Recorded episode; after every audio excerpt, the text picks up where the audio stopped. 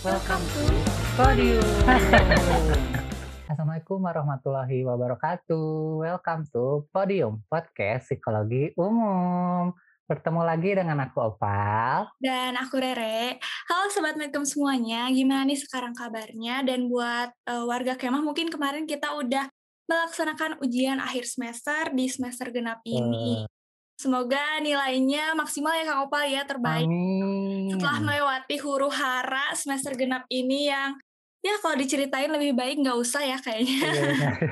Lebih baik nggak usah diceritain. Jadi sekarang udah bisa berlibur dan sedikit refreshing, tapi diusahakan tetap stay at home biar kita bisa jaga kesehatan. Betul, untuk menjaga protokol kesehatan juga biar nggak makin naik ya tingkat positifnya ya.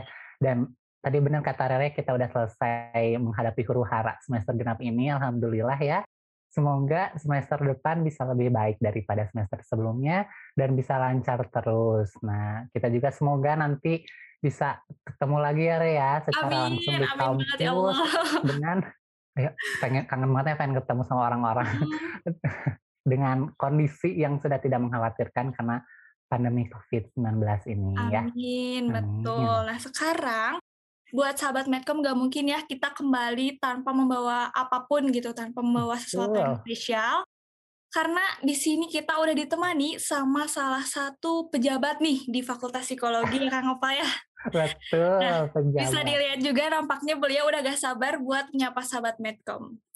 Oke, di sini kita udah bersama siapa Kang Opal? Di sini kita sudah bersama dengan Ketua BMF Psikologi Universitas Islam Bandung, Fakultas Psikologi Universitas Islam Bandung, periode 2020-2021, yaitu Muhammad Farhan Farisan. Halo Kang Farhan. Halo. Halo, gimana kabarnya Rere dan Nopal? Alhamdulillah baik. Baik. Kang Farhan gimana kabarnya Kang? Ya, alhamdulillah saya juga baik di sini, sedang melaksanakan protokol kesehatan ya, jadi nggak kemana-mana juga. Terus ya sekarang juga COVID-19 di Bandung ini sekarang lagi meningkat dan sekarang udah zona merah lagi ya. Iya, udah di lockdown lagi ya. Iya, udah di lockdown lagi, jadi harus jaga kesehatan lah. Baik.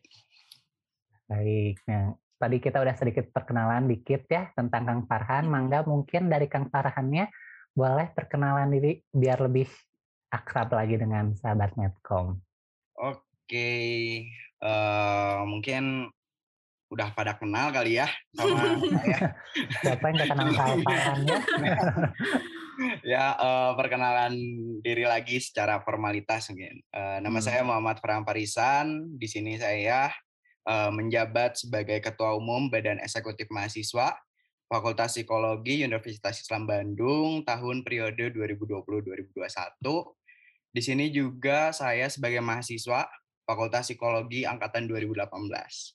Gitu, Pak. Iya. Oke, mantap. Nah, Kang, kan Akang sekarang masih nih menjabat sebagai Ketua BEM Fakultas Psikologi Unisba. Kesibukannya apa aja nih, Kang? Kesibukannya ya gitulah. Rapat, belajar, ya pendidikan yang utama, terus rapat-rapat, terus datang ke proker sebagai perwakilan, terus jadi konseptor juga di BEM. Ya, nggak sibuk sebenarnya, gabut. Oke, gabut. Gabutnya Kang Farhan kayak gitu ya Kang ya. Gabutnya ini ya, produktif ya. Banyak acaranya gitu ya. Jadi tadi kata Kang Farhan sebagai konseptor. Nah, for your information juga buat sahabat Medcom, Podium ini merupakan salah satu ide yang dicetuskan oleh Kang Farhan sendiri. Nah, kita juga pengen tahu nih gitu, apa sih yang melatar belakangi Kang Farhan bikin podcast di periode ini? Ya, berarti ngomongin tentang latar belakang dari bikin podcast ini ya. Yang pertama ini sebenarnya buat inovasi juga nih, penggebrak supaya BEM periode saya ada ciri khasnya kayak gitu. Terus yang keduanya, kita perlu tahu bahwa Indonesia ini berada di peringkat ke-62 rendah literatur gitu. Jadi saya ada gebrakan gimana caranya orang tetap dapat informasi, tapi bukannya apa ya, bukannya nggak boleh baca gitu. Cuman gimana caranya biar lebih mudah aja informasi itu masuk ya. Berarti melalui audio visual, supaya kalau misalnya audio visual ini dia fleksibilitasnya lebih tinggi gitu. Jadi ketika kalian di dapur, terus kalian lagi belajar, terus kalian misalnya lagi nyuci piring apa gitu, itu masih bisa tetap ngedengerin podcast gitu. Jadi tetap dapat ilmunya. Terus yang ketiga mungkin alasannya itu mengikuti perkembangan zaman. Jadi sekarang kan udah era digital 4.0, di mana manusia dibantu oleh AI atau artificial intelligence. Jadi apa-apa tuh kita bakalan ngegunain platform media sosial, terus bantuan-bantuan dari teknologi kayak gitu. Jadi aku di sini intinya ngikutin perkembangan zaman gitu. Jadi supaya nggak boring. Oke. Gitu. Jadi ada ciri khasnya juga ya Kang ya. Wah, periode ini mah ada yang baru nih, ngasih informasinya nggak cuma lewat Instagram dan sosial media yang sebelum-sebelumnya. Oke, buat sahabat Medcom, karena kita sekarang nih spesial banget ya, udah kehadiran pencetus dari Podium nih teman-teman. Tapi tentunya kehadiran Kang Farhan ini juga, kita nggak akan cuma ngebahas apa sih alasan Kang Farhan untuk mengidekan adanya Podium ini, tapi sesuai dengan judul dari episode 15 ini, kita akan ngebahas tentang pengalaman berorganisasi itu kira-kira penting nggak sih gitu, terutama di dunia perkuliahan gitu. Jadi di sini kita mau sharing sama Kang Farhan selaku organisator juga Ketua BEM Fakultas Psikologi Unisba periode 2020-2021 tentang pengalaman berorganisasinya. Iya, betul. Nah, seperti yang mungkin sahabat Medcom udah tahu, organisasi itu sendiri merupakan hal yang tidak asing ya bagi siswa maupun mahasiswa gitu ya. Terutama bagi mahasiswa karena melalui organisasi mahasiswa bisa memperoleh banyak hal positif yang tidak dapat diperoleh dari pelajaran kuliah gitu ya, karena mungkin akademik aja, tapi juga di organisasi itu non-akademiknya gitu ya. Iya. Nah, kita bisa dapetin pelatihan soft skill, interpersonal skill, communication skill, dan hal dan lain-lain gitu ya. Nah, sebelum kita lanjut sharing-sharing lagi sama Kang Farhan, kita pengen tahu nih sebelumnya waktu Kang Farhan SMP atau SMA gitu ya, sebelumnya waktu jadi siswa pernah ikut organisasi apa aja nih Kang? Kalau sebenarnya kalau misalnya ngomongin organisasi, aku jarang sih di organisasi-organisasi yang formal gitu. Paling yang formalnya selama SMA mungkin ya, itu eskul. Tapi itu bukan disebut eskul juga karena udah ada strukturnya, terus udah ada prokernya, visi misinya. Jadi itu bisa disebut sebagai organisasi kayak gitu. Dan aku tergabung di Keamanan 5. Terus semasa SMA juga aku ikutan klub mobil sama klub motor juga itu. Terus ya kuliah sekarang ya jadi BEM gitu. Aku lebih banyak di kegiatan-kegiatan eksternal sih, kayak sosial, terus pendidikan, terus kayak gitulah semacamnya gitu. Oke, jadi mungkin Kang Farhan juga udah banyak pengalaman nih Kang ya, mungkin walaupun bukan dibilang organisasi yang pernah Kang Farhan ikutin, tapi udah hatam gimana kita berorganisasi, terus juga harus bertanggung jawab atas tugas kita gitu. Nah, menurut Kang Farhan sendiri gitu, apa sih bedanya organisasi di masa sekolah sama di masa perkuliahan? Ya, ngomongin tentang perbedaan, mungkin sedikit ya perbedaannya. Kalau misalnya perbedaannya mungkin lebih ke arah nama kelembagaannya aja. Kayak misalnya eksekutif di sekolah namanya OSIS, eksekutif di perkuliahan namanya BEM, legislatif di sekolah itu namanya MPK, dan legislatif di perkuliahan itu DAM gitu. Dan di atasnya kemahasiswaannya sama aja sebenarnya, cuman yang ngebedain antara perkuliahan ini, kita ini kalau misalnya bikin program kerja ini berdasarkan dari tridharma perguruan tinggi. yaitu pendidikan, pendidikan pengajaran, penelitian pengembangan, dan pengabdian masyarakat. Terus dari tugas organisasi, kalau misalnya di perkuliahan ini lebih kompleks. Kalau misalnya di dunia di sekolah itu cuman kita ke siswa doang gitu. OSIS itu pengabdiannya ke siswa doang. Terus untuk nama alma mater di perkuliahan juga sebenarnya sama, cuman kita ini harus mengerti isu-isu di dalam kampus, terus isu-isu sosial yang terjadi di masyarakat, misalnya kemarin ada Omnibus Law, RKUHP, dan sebagainya gitu. Kita juga harus mengerti tentang itu, tentang politik juga. Kayak gitu sih perbedaannya. Jadi kalau misalnya di perkuliahan lebih kompleks aja gitu. Cuman sama aja kalau secara kelembagaan. Iya, jadi emang perbedaannya dikit ya gitu ya. Jadi kalau secara kelembagaan mah sama aja, cuma beda nama gitu ya dari sekolah mah sama OSIS gitu, di sini di perkuliahan BEM gitu. Nah, mungkin dari beberapa mahasiswa juga gitu ya, ada yang ingin ikut organisasi seperti Kang Farhan gitu ya, tapi ada yang masih minder atau ragu untuk ikut organisasi karena mungkin sebelumnya waktu SMP atau SMA-nya belum pernah ikut organisasi. Nah, menurut Kang Farhan sendiri gitu, penting nggak sih gitu pengalaman berorganisasi ketika masa perkuliahan ini? Kalau menurut saya itu sangat penting sih organisasi, karena sejujurnya saya sendiri dapat banyak pengalaman dan ilmu-ilmu gitu dari organisasi.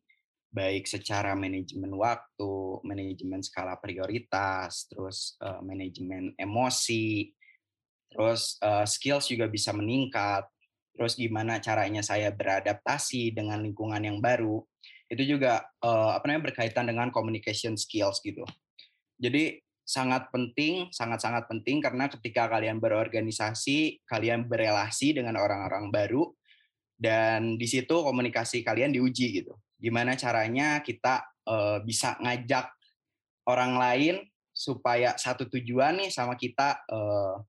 Misalnya saya punya ini, orang lain juga pengen sama gitu kayak kita, dan kita ini komunikasiinnya kayak gimana. Nah, di organisasi itu diajarin, dan misalnya kalian butuh apa, misalnya relasi di BUMN. Nah, kalian bisa dapetin di BEM gitu, dengan cara kalian bertemu dengan orang-orang baru, terus berdiskusi, bikin forum. Itu juga kan bisa ningkatin ini kalian. Terus terkait dengan manajemen waktu, itu sangat-sangat di nomor satu lah di organisasi, karena ketika kalian rapat misalnya, terus tiba-tiba kalian berbarengan dengan tugas, itu kan bisa jadi stresor-stresor tersendiri gitu. Dan gimana caranya kalian memanajemen waktu itu, kapan kalian harus mengerjakan tugas dan kapan kalian harus berorganisasi. Tapi sejujurnya kalau saya pendidikan yang utama gitu, organisasi nomor kedua, karena percuma kalian organisasi bagus, tapi pendidikan kalian bobrok gitu ya, sama aja jadinya gitu, nggak jadi apa-apa. Mendingan kalian pendidikan tinggi, tapi kalian punya pengalaman organisasi gitu, nggak usah terlalu expert, tapi kalian tahu esensi ketika kalian berorganisasi kayak gitu. Terus adanya tadi kan udah ngebahas tentang waktu dan skala prioritas, sekarang manajemen emosi. Ketika kalian dihadapkan suatu pekerjaan dan kalian tertekan, terus kalian harus sebisa mungkin senyum gitu ke orang. Mau gimana pun ya saya harus profesional, saya nggak bisa ngebawa perasaan saya ke organisasi, karena ketika saya letih, ketika saya emosi menggebu-gebu gitu, itu bakalan berpengaruh ke kelompok organisasi saya. Makanya ya udah, saya pendem aja, saya telan aja bulat-bulat gitu, supaya orang nggak tahu. Tapi kalau misalnya orang nanya ya baru cerita gitu. Nah, di organisasi juga adanya manajemen emosi. Jadi kapan kalian harus ngeluapin, kapan kalian cukup ditelan aja. Terus meningkatkan skills, jelas itu meningkatkan skills di communication skills, public speaking, itu juga kan sangat dipakai gitu. Bagaimana kalian supaya bisa persuasif gitu, dan orang bisa mengikutin perkataan kalian itu ya dengan communication skills gitu, supaya kalian bisa meningkatkan ke level public speaking.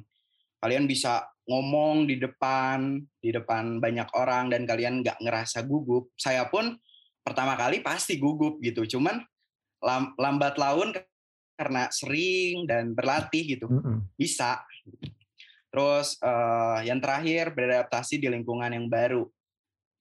Di level yang paling rendahnya aja, misalnya kelompok belajar. Kan kalian pasti pertama kali nih milih-milih orang. Misalnya, aku pengen sama orang ini karena bareng-bareng terus sama aku gitu. Nah, kalian di situ beradaptasi dengan orang-orang yang baru. Kalian nggak tahu sifat-sifat orang itu seperti apa. Itu di level yang paling kecil gitu. Dan di level yang paling tinggi, kalian harus beradaptasi dengan orang yang baru dan jabatan yang tinggi juga. Gimana caranya kalian harus memantaskan diri kalian ketika berhadapan dengan yang jabatannya tinggi. Meskipun saya di sini sebagai mahasiswa gitu, sama, cuman secara jabatan kita berbeda dan kalian harus mengerti kapan kalian harus sebagai organisator dan kapan kalian harus sebagai mahasiswa. Saya kalau misalnya di kelas, kalian cukup nyapa sebagai mahasiswa. Tapi kalau misalnya ketika rapat, terus ketika forum, ketika diskusi yang mengenai organisasi saya, maka saya sebagai ketua BEM gitu. Kalau misalnya di tongkrongan, saya sebagai teman, sebagai sahabat kalian. Tapi kalau misalnya di organisasi, saya sebagai ketua BEM gitu. Jadi harus nyiapin banyak muka. Itu juga perlu gitu. Bukannya saya fake people, tapi kita butuh ketika berhadapan dengan dosen, kita harus pakai muka yang mana nih? Muka yang sopan, terus harus rendah diri. Ketika berhadapan misalnya dengan lawan debat, kita harus menjadi seseorang yang pintar, kritis, terus seseorang yang melibatkan fakta. Itu juga perlu gitu.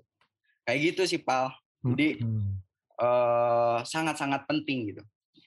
Ya. Oke, jadi buat sahabat Medcom bisa didengar ya bahwa pengalaman berorganisasi di perkuliahan juga itu bisa dibilang sangat penting karena banyak manfaatnya ya Kang Opal yang udah dibilang sama Kang Farhan tadi. Nah, kan Kang Farhan ini juga bisa dibilang sebagai seorang organisator nih Kang. Mungkin bisa diceritain atau sedikit sharing perjalanan Akang selama mengikuti organisasi, mungkin ada suka dukanya atau mungkin kesulitan dan benefit dari pengalaman Kang Farhan sendiri. Oke, mungkin ngomongin tentang perjalanan, wah panjang banget gitu. Dari pertama sekolah itu saya dididik di Sekolah Keamanan, itu juga ngajarin saya buat disiplin, terus menjadi seorang pemimpin harus kayak gimana, dan itu kepake banget sih ketika perkuliahan. Bahkan kayak aku ketemu orang baru gitu, baru ngobrol aja langsung akrab gitu. Itu juga kepake banget. Terus selama masa perkuliahan secara organisasi aku baru BEM doang, cuman kepanitiaan cukup banyak.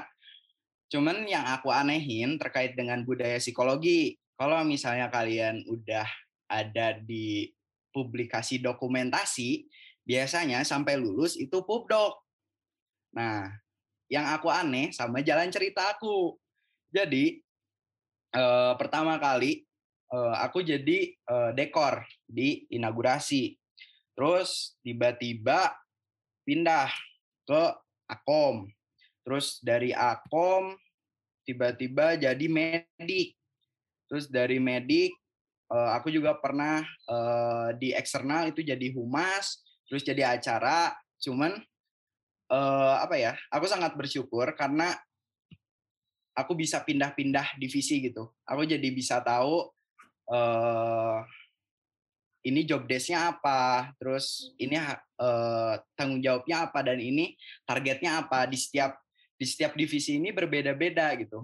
Nah, setelah dari situ, aku mikir emang secara tidak langsung berat karena aku sendiri harus beradaptasi dengan lingkungan yang baru. Misalnya aku terbiasa misalnya di dekorasi, tapi harus dituntut sebagai APOM, terus dituntut sebagai medik yang notabene harus belajar dulu gitu obat-obatan, dan di situ jadinya nambah gitu ilmu-ilmu. Oh ternyata obatnya ini, terus jadi tahu juga gimana caranya nge-treat orang yang lagi sakit, itu juga kepake banget. Terus udah kayak gitu, udah nih sebagai anggota divisi, terus naik sebagai ketuplak. Jadi ketuplak Saiforia. Nah di situ dituntut gimana caranya memimpin, terus manajemen emosi dan segalanya gitu. Nah dari situ terus aku nyalonin jadi ketua BEM. Gitu. Kalau misalnya ngomong suka dukanya, sukanya senang karena bertemu dengan orang-orang yang baru, terus jadi tahu gimana nge-treat orang yang lagi emosi, terus lagi pengen sendiri, terus jadi tahu juga. Terus kalau misalnya dukanya, capek tepuguh karena terlalu aktif. Terkadang pendidikan juga keteteran, tapi segimana bisa saya harus manajemen waktu saya harus diatur lagi gitu. Meskipun saya sibuk di luar, eksternal, internal, tapi pendidikan harus nomor satu kayak gitu. Wow, the real explorer ya. Sudah merasakan asam garamnya organisasi di psikologi ya, semua divisinya sudah pernah dicoba gitu ya Kang Farhan ini gitu. Nah tadi juga awal mula memimpin itu karena tadi Saiforia gitu ya Kang. Nah sekarang gitu menjadi ketua BMF sendiri gimana nih Kang, boleh mungkin cerita pengalamannya sebagai ketua BMF psikologi periode 2020-2021. Apanya nih, suka dukanya lagi? Boleh, iya. Semuanya aja kali sharingnya. Ceritain aja. Ya, jadi ketua BEM ya. Sejujurnya lebih banyak sedihnya sebenarnya kalau daripada senangnya. Karena menjadi seorang ketua itu pertama role model di psikologi. Terus orang pertama yang dilihat di psikologi. Kalau misalnya secara pendidikan saya kurang, nah saya pasti dikritik karena saya yang utama. Itu berarti tuntutan secara pendidikan. Terus tuntutan secara waktu gitu, ngebagi waktu antara keluarga, misalnya pacar, terus teman, sahabat, nongkrong, itu juga cukup sulit. Bahkan kalau misalnya ngomong gitu ya tentang dukanya, sehari ini bisa aja saya tidur cuman 2-3 jam gitu, karena harus memikirkan besoknya mau ngapain, terus apa aja yang harus disiapin, terus ketika ada rapat pimpinan apa yang harus diperdebatkan, terus harus ngebaca isu-isu sosial, berita-berita juga itu sangat penting. Cuman sukanya ini kalau misalnya aku rasain ya, aku ngelihat perkembangan anggota-anggota aku, kayak yang biasanya diem, terus tiba-tiba dia bisa berkomunikasi, terus yang biasanya emosinya meledak-ledak, tapi ketika berdebat dia bisa ngeredam emosinya dan dia bisa berdebat dan dia menyerang argumentasi bukan si personalnya gitu. Itu juga nilai plus buat aku. Cuman kalau misalnya ngomongin tentang capek, jelas sangat capek jadi ketua BEM gitu. Cuman di balik capeknya itu, ya itu mah udah konsekuensi. Kamu dari awal udah masukin CV, terus di CV itu udah ada visi misi, udah ada tujuan kamu mau masuk BEM. Masa ketika di BEM, ketika capek, ngeluh gitu. Apalagi tuntutan ketua BEM ini emang nggak ada larangan untuk mengeluh. Cuman ada tuntutan sosial. Ketika ketua BEM ini mengeluh, anggotanya pasti ikut mengeluh juga. Ah, ketuanya juga kayak gini, ketuanya juga hare-hare. Jadi ya udah gitu. Nggak nggak usah terlalu ini. Nah, jangan kayak gitu. Jadi ketua tuh pertama harus selalu terlihat ceria, terus harus emang paling pinter gitu. Tapi pinter di sini tuh bukan pinter secara general gitu, secara umum, tapi kita harus pinter di satu bidang. Nah, ketua BEM ini harus ada tuntutan itu. Terus harus punya banyak muka yang tadi udah aku jelasin. Kapan aku harus ngomong secara tegas, terus harus menye-menye, ya itu juga penting gitu. Itu untuk anggota aku beradaptasi dengan cepat. Supaya kan setiap orang ini berbeda gitu treatmentnya, supaya bisa berkomunikasi. Nah, aku harus belajar dari setiap anggota ini. Misalnya anggota ini sukanya ditreatnya kayak gini, sukanya dipuji misalnya. Atau anggota ini sukanya ngomong personal, terus cerita tentang keluhannya gimana. Terus kalau misalnya aku sebagai ketua BEM, yang utama itu sebenarnya fast response gitu. Yang aku selalu tekenin gitu, karena kita nggak akan pernah tahu, menurut kita itu sepele, misalnya orang ngehubungin kita, menurut kita itu sepele, misalnya dia cuman minta tugas misalnya, cuman bagi dia bisa aja itu sangat urgensi gitu. Nah, segimana mungkin kita harus bisa ngebantu mereka. Sama seperti tugas saya sebagai ketua BEM, saya juga harus menerima aspirasi mahasiswa. Nah, di situ saya diuji. Saya harus tetap stay di HP, tapi saya juga harus tetap belajar juga gitu. Karena kita nggak akan pernah tahu orang yang sekarang kalian anggap rendah bisa aja nanti jadi direktur. Iya, betul. Makanya harus selalu berbuat baik ke orang.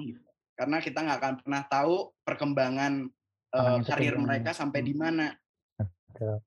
Kayak gitu sih. Jadi harus bisa membantu segimanapun, tapi tetap love self. Jadi sebelum kalian ngebantu, diri kalian sendiri dulu. Percuma kalian ngebantu orang lain, tapi diri kaliannya hancur. Jadi tetap harus kalian dulu. Meskipun misalnya dalam berorganisasi, kalian ngerasa capek. Misalnya, aduh saya capek banget nih ngerjain tugas, terus deadline yang banyak sambil praktikum. Kan itu mumet juga gitu. Tapi ya kalian butuh istirahat. Tapi istirahat sejenak. Sejenak di situ kalian benar-benar profesional. Ketika kalian nongkrong, udah pikiran kalian nongkrong, jangan bawa-bawa praktikum di tongkrongan kalian. Ketika praktikum, ya udah kalian praktikum, gak usah inget-inget tongkrongan kalian kayak gitu. Jadi harus profesional. Jadi kalian harus bisa ngebedain mana waktu belajar dan waktu untuk bermain. Kalau misalnya saya, ketika saya mau bermain, saya harus selesain tugas saya dulu, misalnya di BEM atau di pendidikan. Saya bakal ngerjain laporan praktikum dulu, misalnya udah beres, baru saya refreshingnya keluar, saya nongkrong gitu. Jadi kalian harus bisa mungkin profesional terhadap diri kalian sendiri, karena itu penting juga gitu.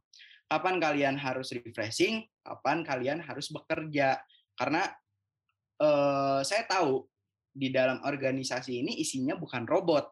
Kalian juga punya perasaan, kalian juga punya fisik, kalian juga punya psikis gitu. Dan saya juga tahu bahwa setiap orang ini kadar capeknya tuh beda-beda. Makanya harus istirahat dulu. Terus ketika istirahat kalian puasin, tapi jangan terlalu lama. Langsung kerjain lagi gitu. Udah dikerjain, beres, ya kalian boleh mau ngapain lagi gitu. Yang penting si kerjaan kalian beres. Gak apa-apa kalian ngeluh.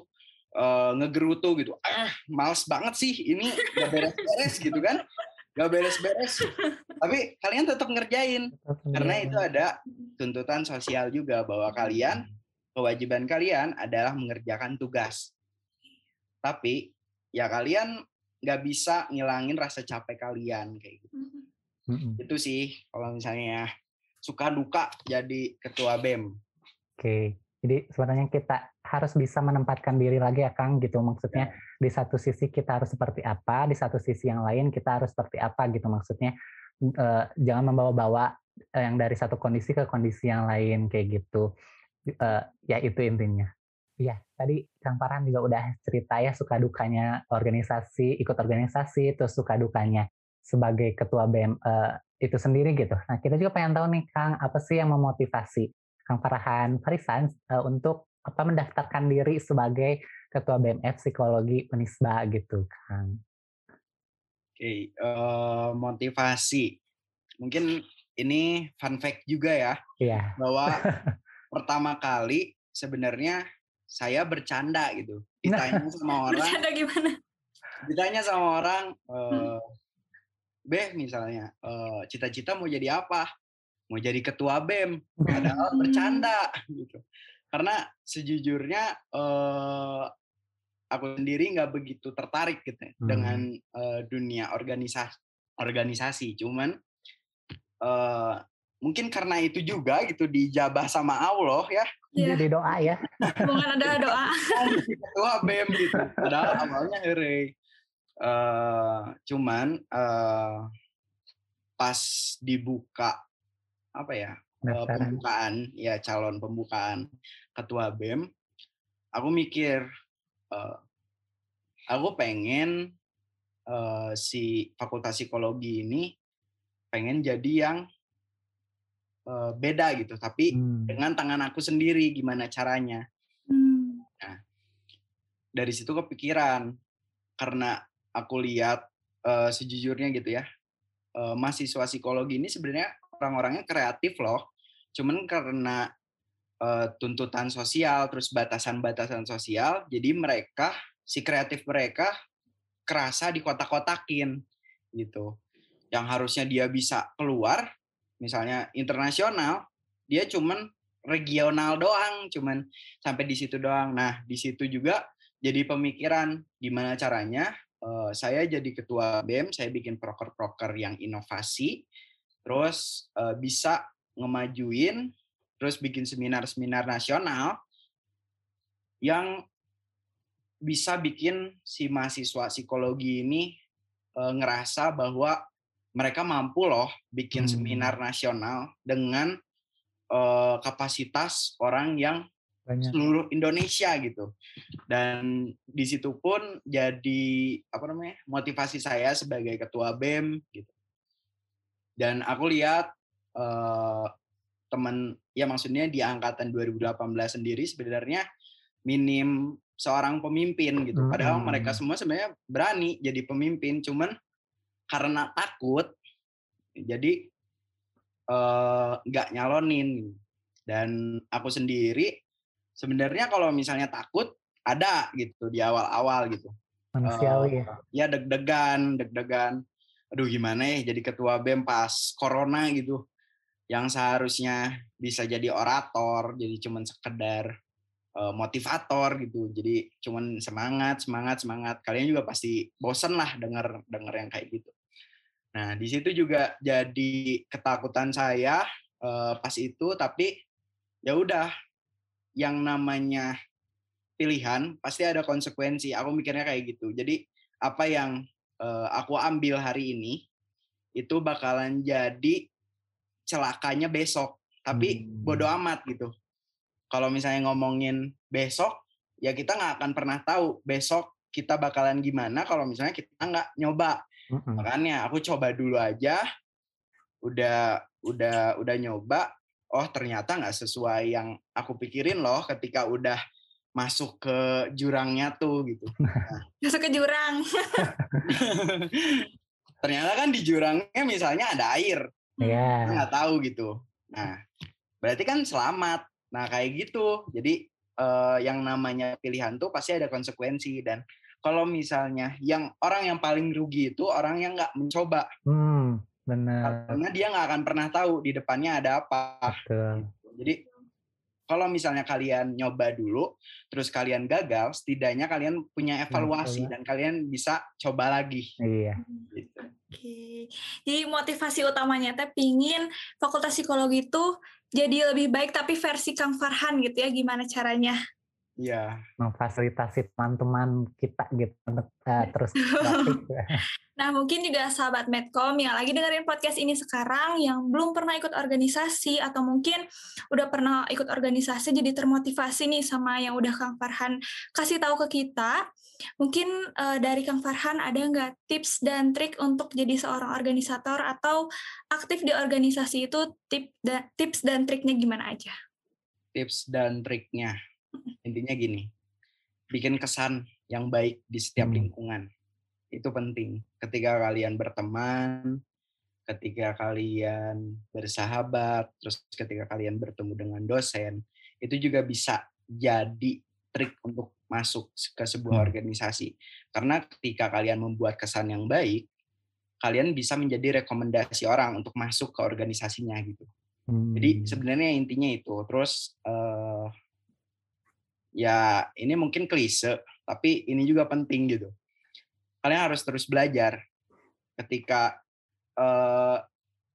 yang paling kecilnya ketika kalian nongkrong.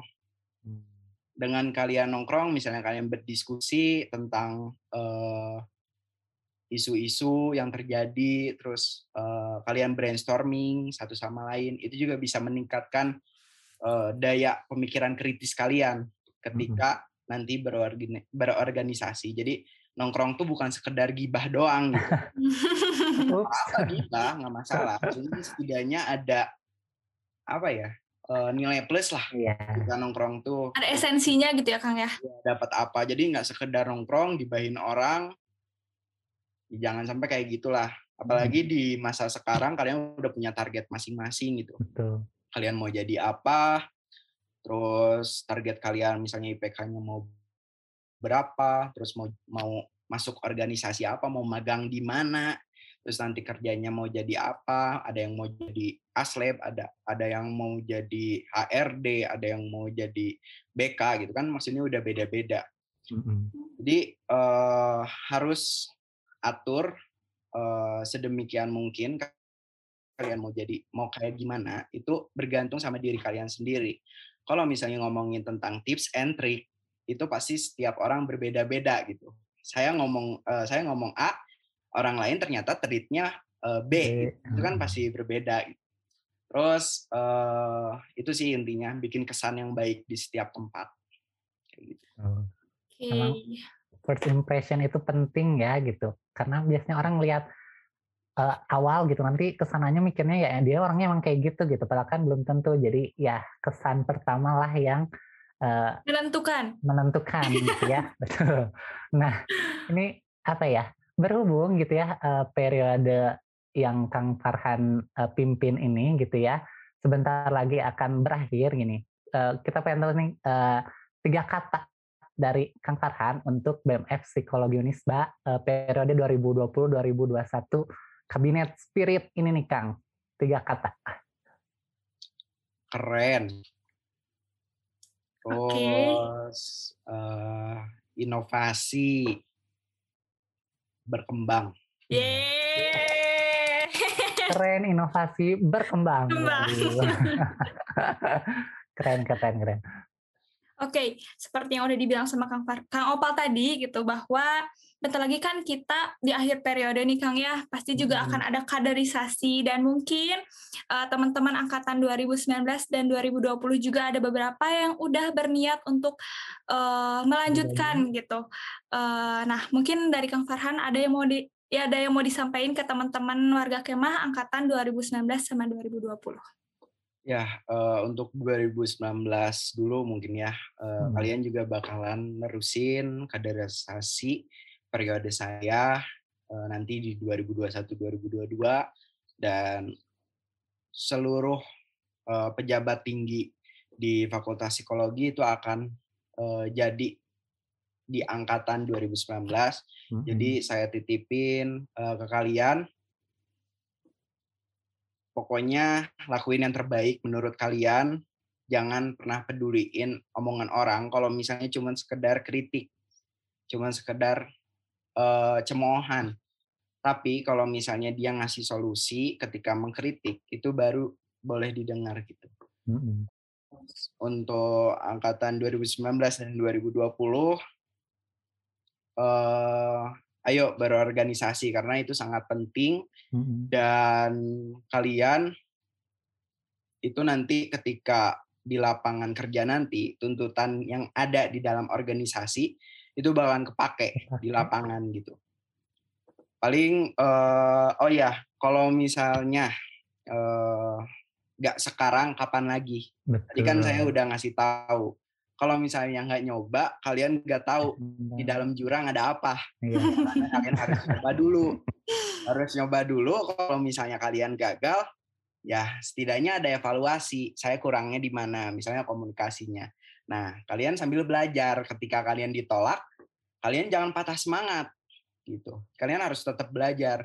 Oh, saya komunikasinya kurang. Oh, soft skill yang dibutuhin organisasinya misalnya kurang cocok. Jadi sebenarnya antara misalnya orang yang mencalonkan dengan organisasi ketika ditolak itu bukan kaliannya yang kurang, tapi kalian bukan marketnya.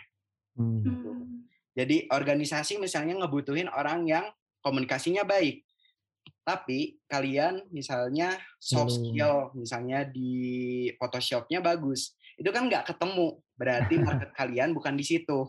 Yeah. Jadi sebenarnya nggak ada orang yang kurang, cuman marketnya bukan di situ. Gitu. Gitu. Iya tuh, untuk teman-teman angkatan 2019-2020 didengerin ya pesan dari Ketua BMF Psikologi Fakultas Psikologi Universitas Islam Bandung 2020-2021. Nah, tadi kan Kang Farhan udah bilang 3 kata untuk BMF-nya sendiri. Nah, kita pengen tahu nih 1 kata aja buat Podium. Ayo, apa? Ayo. Mantap. Podium, mantap. Oke. Ya, itu tadi 1 kata yang sangat motivasi kita juga ya, Rea. Ya, sangat mengapresiasi juga. Mengapresiasi juga bahwa Podium ini mantap gitu ya, kayak acaranya yang itu ya adalah ya mantap gitu. Nah baik, sepertinya seperti biasa ya, karena waktu juga biasanya memisahkan kita gitu ya, dan buat teman-teman semua sahabat Medcom, ditunggu ya pembahasan dan obrolan kita selanjutnya yang pastinya nggak kalah menarik dan informatif. Ya, betul banget. Terima kasih juga buat Kang Farhan yang udah menyempatkan waktunya buat sharing sama kita semua. Terima kasih juga ilmunya, pesannya, bekalnya, dan juga sudah mau berbagi cerita tentunya, dan tipsnya juga. Oke, buat sahabat Medcom, terima kasih. Udah terus mantengin kita, karena juga nggak kerasa ya sekarang Podium udah episode 15. Nggak kerasa ya, Rey. Iya. Udah hampir mau 1 tahun nggak sih ya, pokoknya hampir 1 tahun gitu ya kita menemani sahabat Medcom semua. Iya. Ya, jangan lupa juga buat sahabat Medcom untuk ikutin terus sosial media kita. Nanti bisa lihat di deskripsi ya akun-akun yang kita pegang gitu ya. Semoga gitu teman-teman diberikan kesehatan selalu di masa pandemi ini gitu ya, dilancarkan segala urusannya, dan ya dipermudahlah gitu ya segala urusannya. Kalau gitu saya pamit, dan saya Rere juga pamit. Sampai jumpa di episode Podium selanjutnya. Wassalamualaikum warahmatullahi wabarakatuh. Dadah.